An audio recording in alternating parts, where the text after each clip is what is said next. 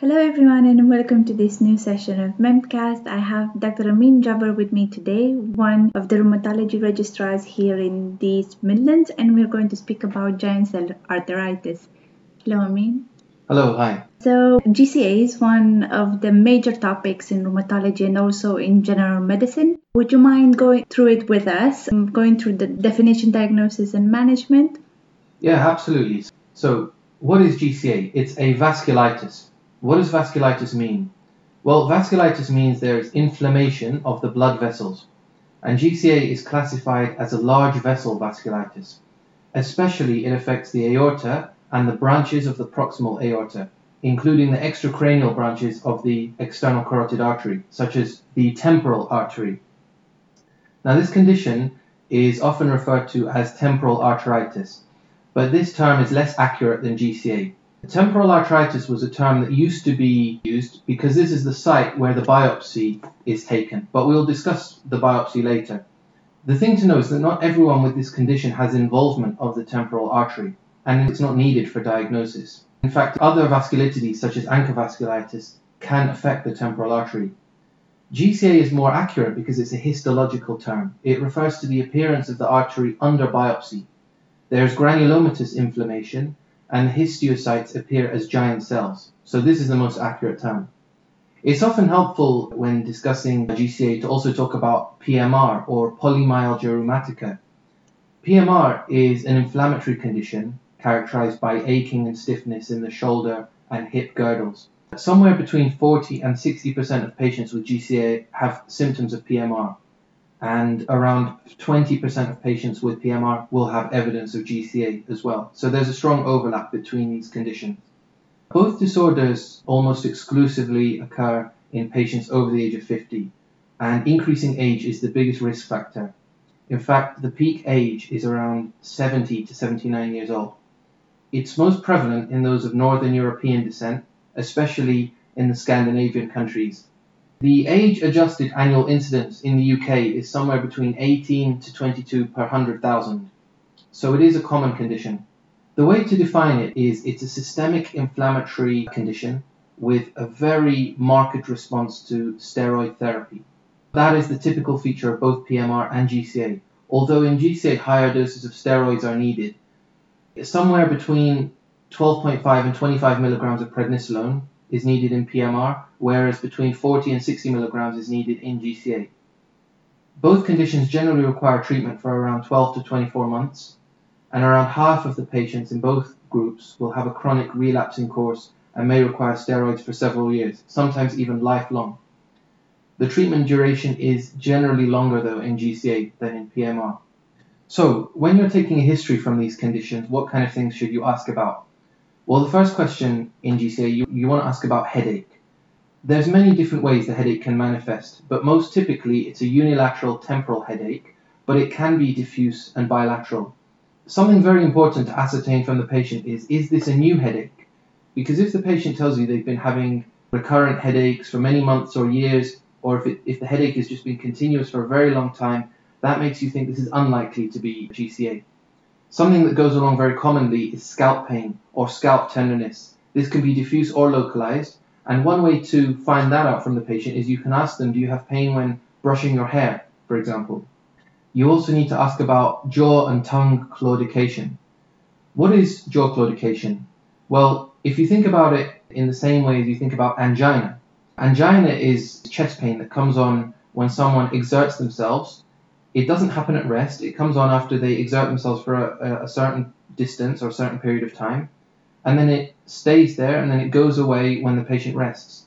Jaw claudication is similar because it's due to narrowing or inflammation of the blood vessels that supply the muscles of mastication. So the patient won't have jaw pain at rest, but when they start chewing it will come on a couple or a few seconds later, it will build up, and then when the patient stops chewing, the pain will gradually ease off. And in fact, the pain can be so severe the patients won't eat, and often they'll lose weight because of that. It's a pathognomonic clinical feature of G C A. If you can elicit this history accurately, it will be very, very important in the history taking. Then you want to ask about visual symptoms. The visual symptoms can take many different forms. It can be amaurosis fugax in one eye, it can be blurring, where the patient has a loss of clarity in their field of vision. It can be diplopia, where they'll see two images of the same object. It can be partial or complete. It can be transient or permanent, and it can affect one or both eyes. The other thing you want to ask about is constitutional symptoms, things like fever, weight loss, drenching night sweats, fatigue. Usually patients will report a very severe fatigue with this condition. You also want to ask about polymyalgia symptoms, such as aching and especially prolonged early morning stiffness in the shoulder and hip girdles. As well as that, because G C A is a large vessel vasculitis, you can have involvement of the blood vessels that supply the limbs. You want to ask about limb claudication, so aching pain in the arms and legs. So that's the history. Something else that you want to touch on in the history, you're just trying to find out if the patient has any symptoms that could point to another explanation, such as, for example, focal infective symptoms. If the patient tells you they're coughing up green phlegm, it might make you think about pneumonia. If the patient says they've got coryzal symptoms, you might want to think about sinusitis. If the patient has got change in bowel habit, perhaps they could have a malignancy with a space-occupying lesion. These are all things you want to take into account, so a good review of systems is also important. Moving on to examination. When you examine the patient, you want to make sure that you look at the skin very carefully around the area on the scalp. This is often an area where patients can get shingles, which can manifest itself as severe headache and scalp tenderness. You want to look at the temporal arteries. Are they thickened or beaded in their appearance? And then you want to feel the pulse. Are they tender? Is there a, a pulse there? Is it reduced or absent? Is that symmetrical, or is it only on one side? Is the scalp tender in general? And then you want to look for features of large vessel G C A. Do they have asymmetry in the blood pressure between both arms? Is there an asymmetry in the pulses? Do they have bruise that you can auscultate in the supra and infraclavicular regions?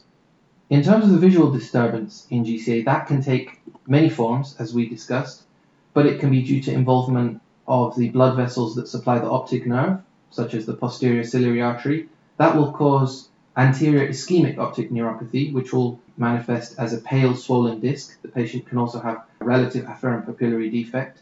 If the patient has a central retinal artery occlusion, that also needs fundoscopy to detect.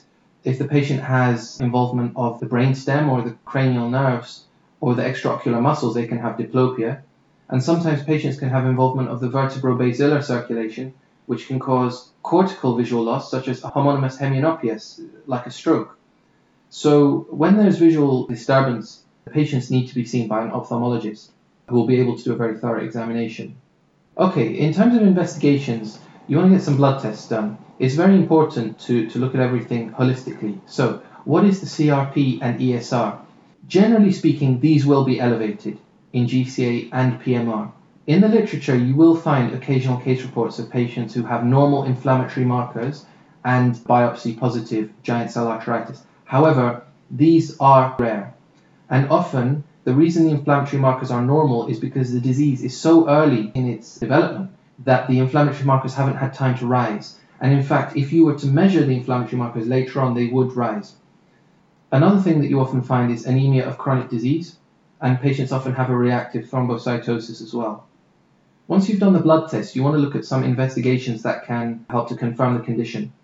Temporal artery biopsy is considered the gold standard for diagnosis. The disadvantage of temporal artery biopsy is that patients can have what we call skip lesions, where the inflammation doesn't affect the artery in continuity. That means that patients who have G C A can have a negative temporal artery biopsy. Not everyone with G C A will have involvement of the temporal artery, and it only samples one side, so the patient can have involvement of the other side. The advantage, though, is that if it's positive, it gives you a very secure diagnosis, and it can be positive for around two weeks after starting steroids, which means you have time after starting steroids to organize this investigation. Actually, some people say that it can be positive up to four or even six weeks after starting steroids. But two weeks is the, is, is the mantra that we usually go with. More recently, some evidence has emerged that ultrasound, temporal artery ultrasound, is very useful, and we've started using that in Leicester. The temporal artery ultrasound will look at both temporal and axillary arteries bilaterally, so you get a broader range of imaging, and what we're looking for there is the halo sign. The halo sign represents inflammation of the vessel wall. The advantage of this is that it's non-invasive. The disadvantage is that it's operator dependent and there may be some inter-observer variability. Something else that is often used is a P E T C T scan. In this, there will be F D G uptake in the inflamed blood vessels. Often you see this in the, in the proximal aorta and its branches. The disadvantage of the P E T C T is that it exposes the patient to a great deal of radiation. Not everywhere has access to it, and it's often difficult to get this scan early on in the disease. Usually by the time you get it, the patient's been on steroids for a while, and that can mask the inflammation. A very strong advantage of this is that it helps to exclude other mimics. For example, it can identify things such as infection and malignancy, which can manifest in a very similar way to G C A. In addition to those investigations that I mentioned, we also recommend getting a chest x-ray and on the blood tests, immunoglobulins. The reason is the patient can be constitutionally unwell, they have myeloma, and they can also have raised E S R and C R P, anemia, uh, and so it's important to, to, to look for that. It's important to look for a, a monoclonal paraprotein. A chest x-ray is, is just a, a simple, non-invasive way of being able to tell if there's a, a malignant or infective process going on. Other investigations will be guided by the clinical picture. For example, you may want to request an ANCA, depending on how the patient has presented. Differential diagnoses will be guided by the history and examination as well. But things that we commonly see mimicking G C A are sinusitis, because that will cause headache, pain and tenderness in the area, usually unilateral, and raised inflammatory markers. But patients often will have a history of coryzal symptoms. They may have an upper respiratory tract infection preceding it, and the pain usually is worse when they lean forward. Shingles, I, I mentioned before, a herpes zoster infection, you need to examine the skin very carefully. Other causes of headache, such as migraine and tension headache, could also be there, and you may want to involve a neurologist. Patients can also have, for example, an ANCA vasculitis, especially what we call granulomatosis with polyangiitis, that can cause a headache with raised inflammatory markers. In terms of the visual disturbance, you want to think about things such as T I A. Sometimes patients can have cervical spine disease, especially osteoarthritis, which can radiate pain into the head and also cause scalp tenderness. In these patients, though, the inflammatory markers tend to be normal.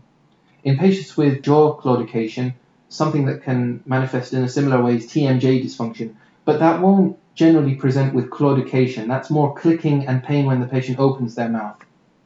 In terms of management, we're, we're all told that we have to start steroids because this is a medical emergency and you have to start when there is clinical suspicion. What's less emphasized is how much steroid to start, and that depends on the clinical presentation. If there is visual disturbance, the patient needs an urgent eye review. If the patient has evolving visual loss or amaurosis fugax, you may need to start I V methylprednisolone. If there's no visual disturbance, and the patient has jaw claudication, they need sixty milligrams of prednisolone urgently. Otherwise, patients can be managed with forty milligrams. These are patients with headache and scalp tenderness. You can give them forty milligrams of prednisolone. And the regime, it's, it's described very well in the literature, is tapered gradually.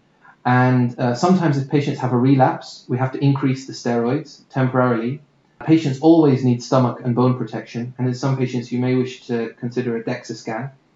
The main side effects of steroids that we see are osteoporosis, which is why we give bone protection. Patients can develop cataracts, diabetes, hypertension, weight gain, mood disturbance and psychosis, and skin thinning and steroid purpura. But the steroid side effects tend to be dose dependent, and as the dose goes down, those side effects tend to become less and less problematic. Although every patient is affected differently, and some patients are affected greatly even by low dose steroids. In patients where the disease is relapsing, I mentioned we increase the steroid dose. Also, we, we look to consider medications to help reduce the overall cumulative steroid burden. Usually that takes the form of methotrexate. Sometimes we use tocilizumab, which is an I L six inhibitor, and we found this to be very effective. So uh, I think I'll stop there, and I hope, I hope that's a useful overview of G C A. And the main messages to get across are to take a very good history, examine the patient, always think about alternative causes, and if there's any clinical suspicion of G C A, you have to start steroids straight away with no delay. If there's any visual disturbance, they need a very urgent ophthalmology opinion, and then speak to rheumatology, and rheumatology will arrange a, a, an urgent review to, to, to guide further management. Thank you very much. Join us next week for a new episode.